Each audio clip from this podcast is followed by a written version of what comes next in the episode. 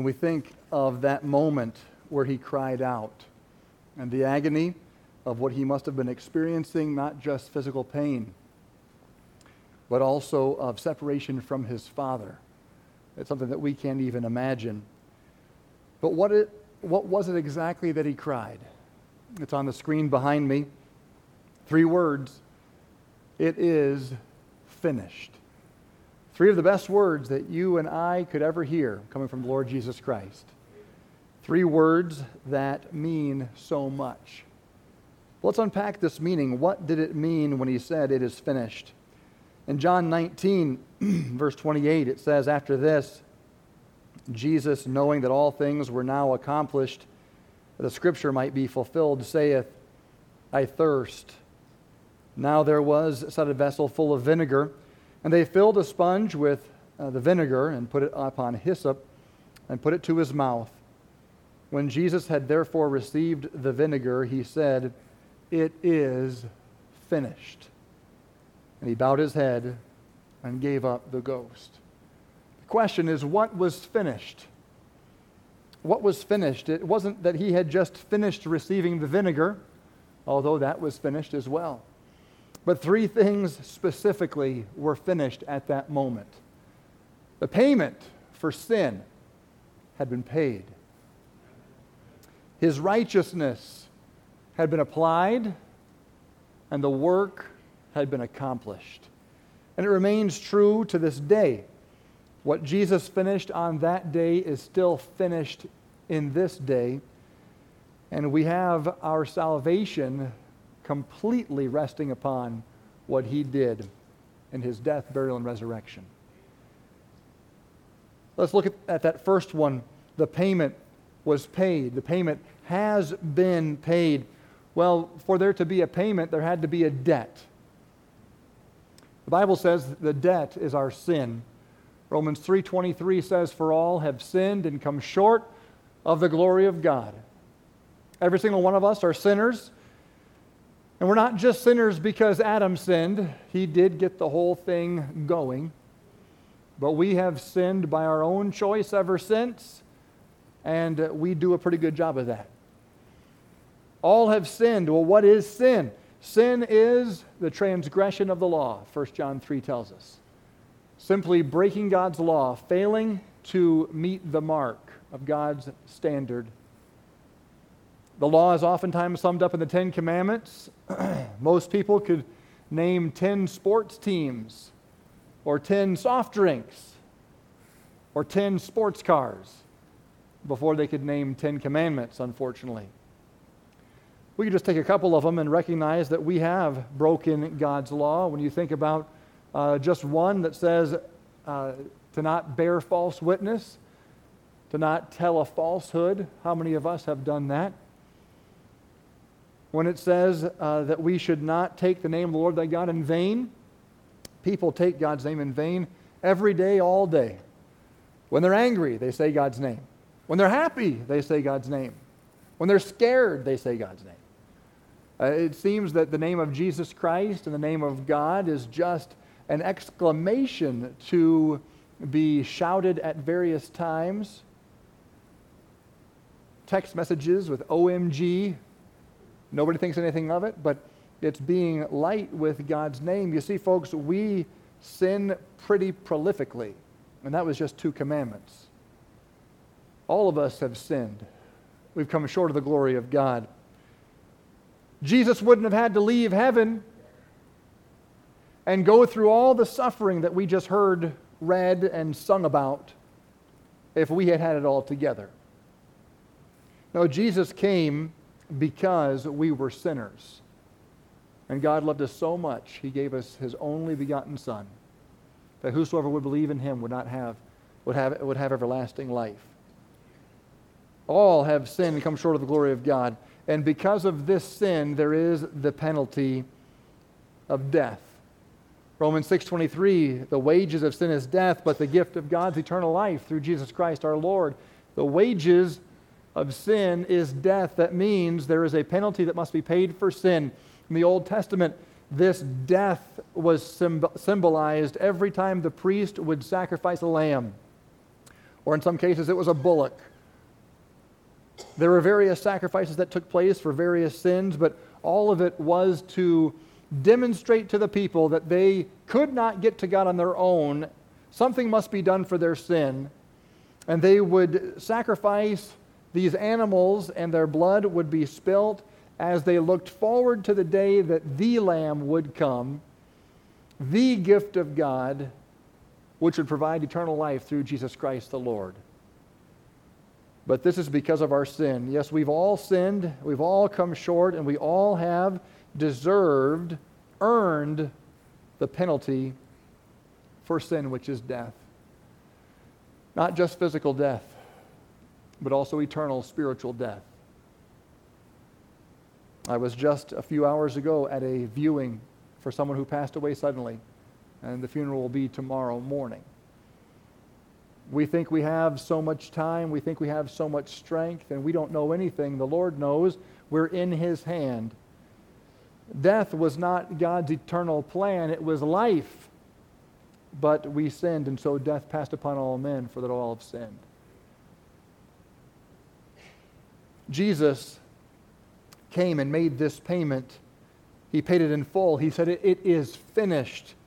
He took it upon himself 1 Peter 2:24 says, who his own self bare our sins in his own body on the tree.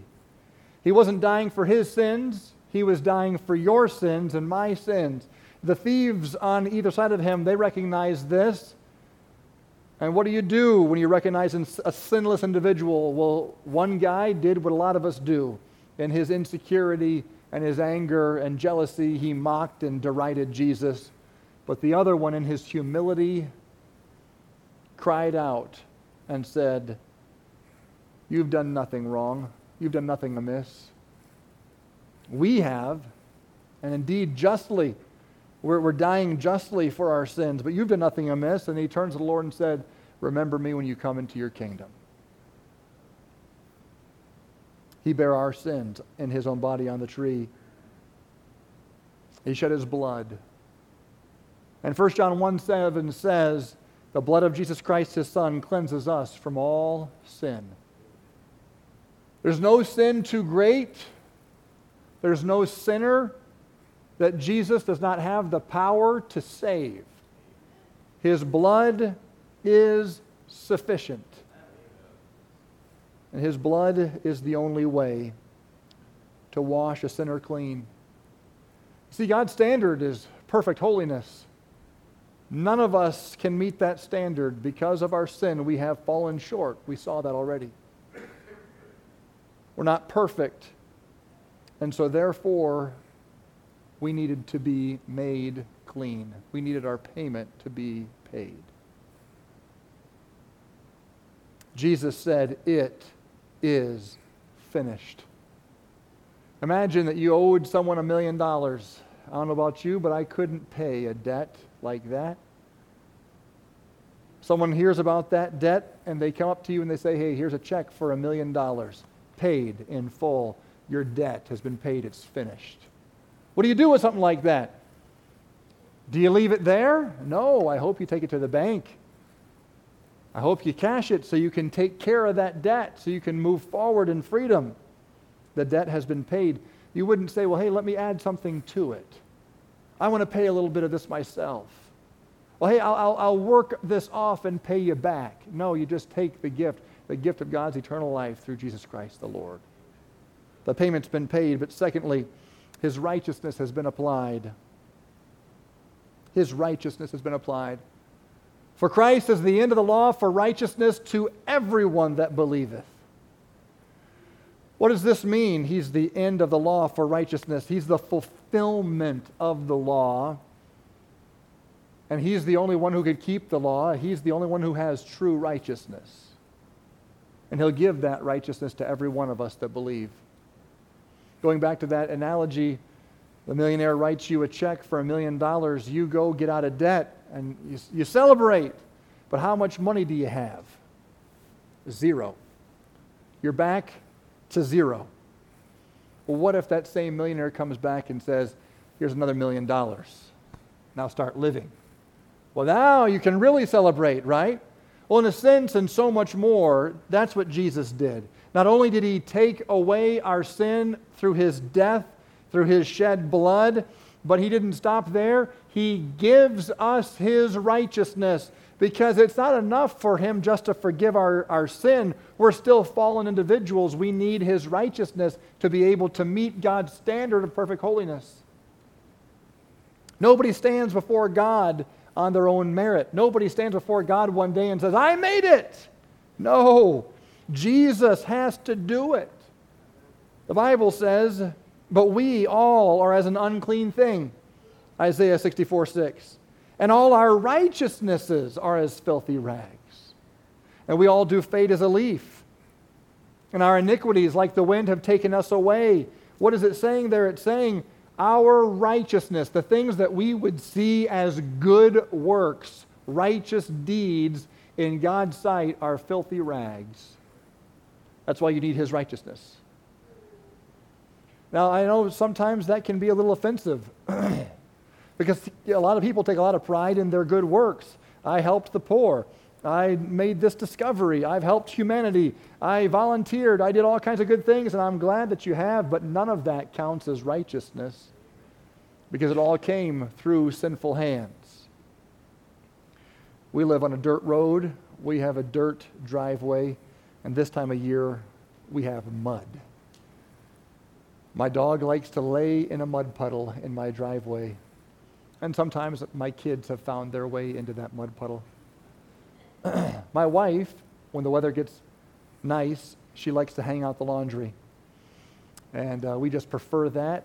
Saves on electricity and it just feels good and smells good and so forth. The kids help with that.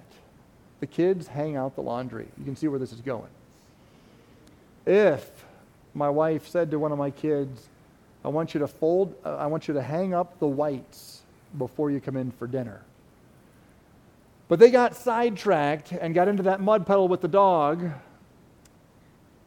This could be a bad situation. The dinner bell gets rung, and we do actually have a dinner bell at our house. And oh no, it's time to eat, and I haven't hung out the laundry before dinner. And so here goes little muddy barber kid, or as, like, as we like to say, barbarians little barbarian gets out of the mud, runs to that white laundry, scoops it up against his chest or her chest or whoever. Over the line, hanging them all up, smoothing them all out. Everything is flapping in the breeze. Run over to the hose, shh, wash up inside, dinner time. Is mom going to be satisfied? I don't think so. No, she's going to say, What in the world were you thinking?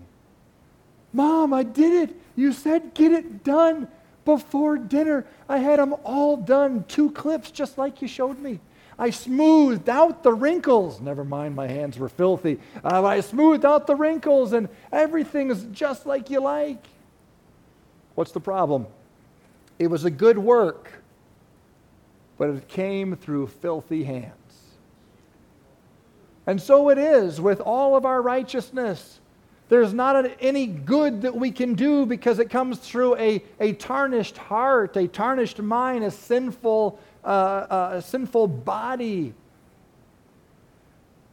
And so, again, we need his righteousness, folks.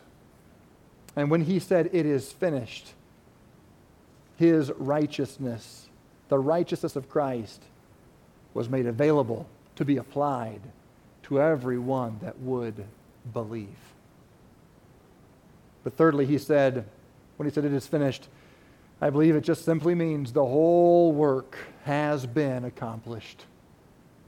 It's all been accomplished. It's the finished work. Folks, we call it the finished work for a reason. Hebrews 12, 2 says, Looking unto Jesus, the author and finisher of our faith, who for the joy that was set before him endured the cross despising the shame, and is set down at the right hand of the throne of God.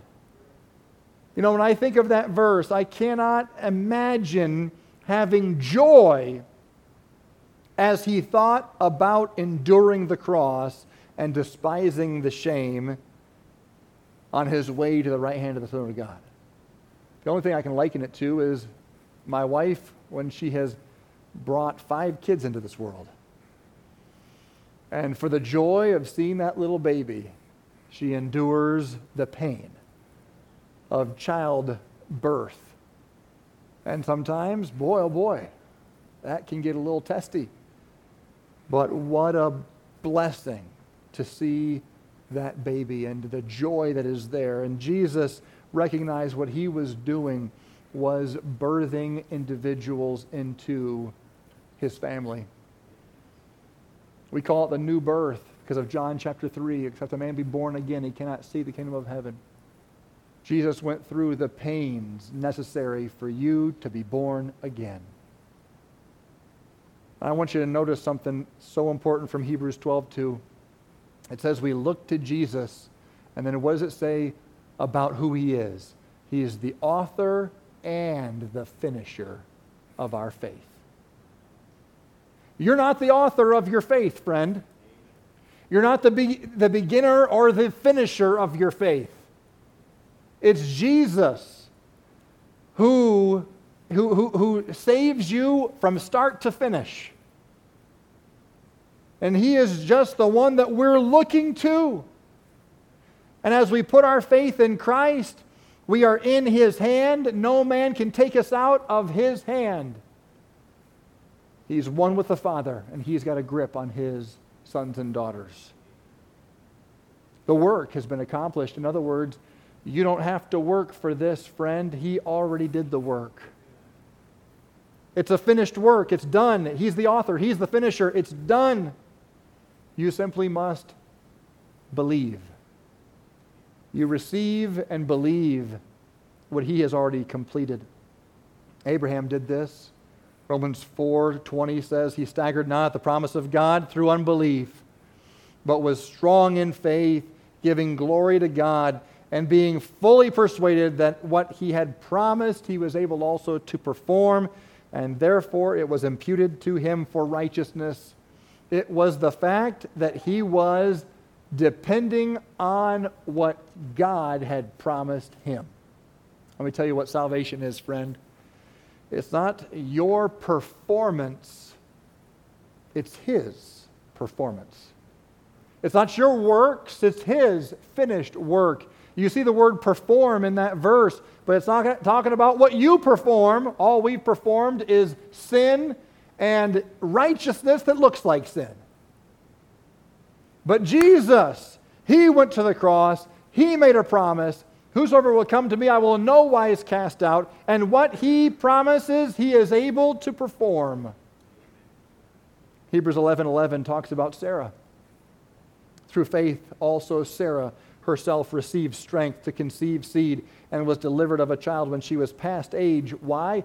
Because she judged him faithful who had promised. You know what? That encourages me. I want to be faithful, but I'm not always. I want to be strong in faith like Abraham, but I'm not always. I want to keep every one of my promises, but I don't always. I want to really perform, but I oftentimes underperform. But as Abraham and as Sarah, I'm looking to Jesus, the author and the finisher, the one who promises, the one who enables, the one who saves, the one who performs, the one who does it all, the one who is faithful. I said once to my neighbor, I asked him once, I said, Are you sure when you die you'll go to heaven? He says, No one can be sure of that. And I said, Well, friend, I'm sure. And he looked at me and he said, How arrogant. Said, I see you going to church every Sunday. You're pretty faithful, but you can't, no, no one's that good. How arrogant.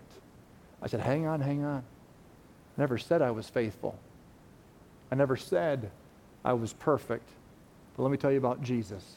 I began to talk about him, what he did, how he did it, his promises, and that it's all about him. And my neighbor that day, his eyes got big as he realized it's him. It's Jesus. He does the work. He's the one who promises, and I need to trust the promiser. He's the one who's faithful. He got saved that day. He put his wiffle ball down. Yes, he was out in his yard with a wiffle ball and a golf club. He put his wiffle ball down, put his golf club down, and we got down on our knees. he got saved that day. Hebrews 10:9 talks about this work being accomplished, then I'll be done. Then said he, Lo, I come to do thy will, O God. He taketh away the first that he may establish the second. talking about the old covenant and the new covenant. By the which we are sanctified through the offering of the body of Jesus Christ once for all. Folks, he doesn't need to be sacrificed again and again and again.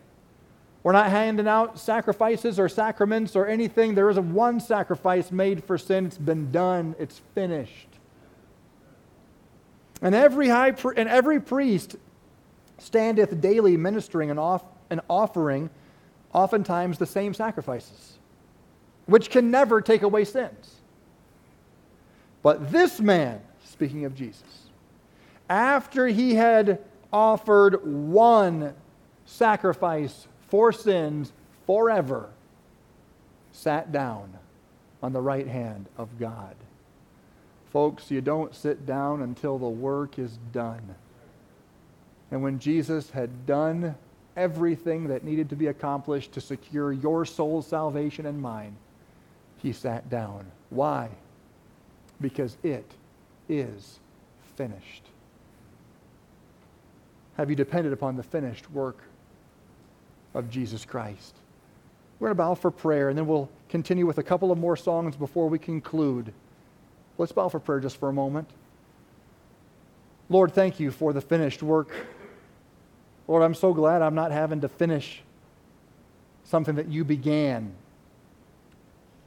Trying to live up to your perfect righteousness. I can't. But you can and you did, and you are in me. I pray for each one here, Lord, that they would look unto Jesus, the author and finisher of their faith.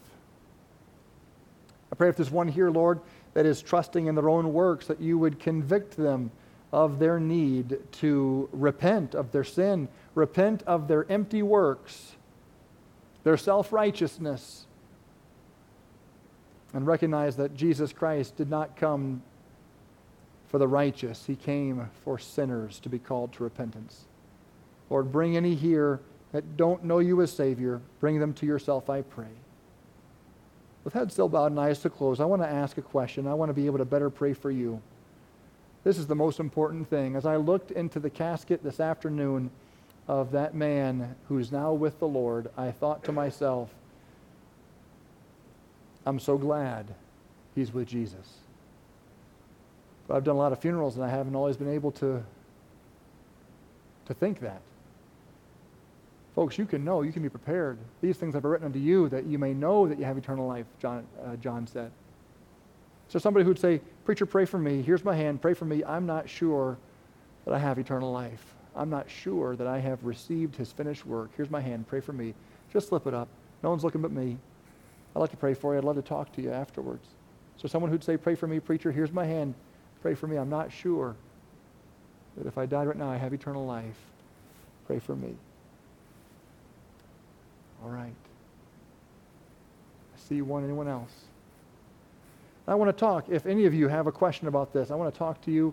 If we don't have time tonight, I'd love to set up an appointment to talk to you more. I'll be in the lobby afterwards and, and shaking hands, and I hope that we can talk about your soul and how you can know for sure that Jesus is your Savior. Lord, I pray for this one and maybe others that I didn't see that raised the hand indicating the need of their heart to make this matter certain. I pray that you would draw each one to yourself in saving faith that needs you tonight. We pray it in Jesus' name. Amen.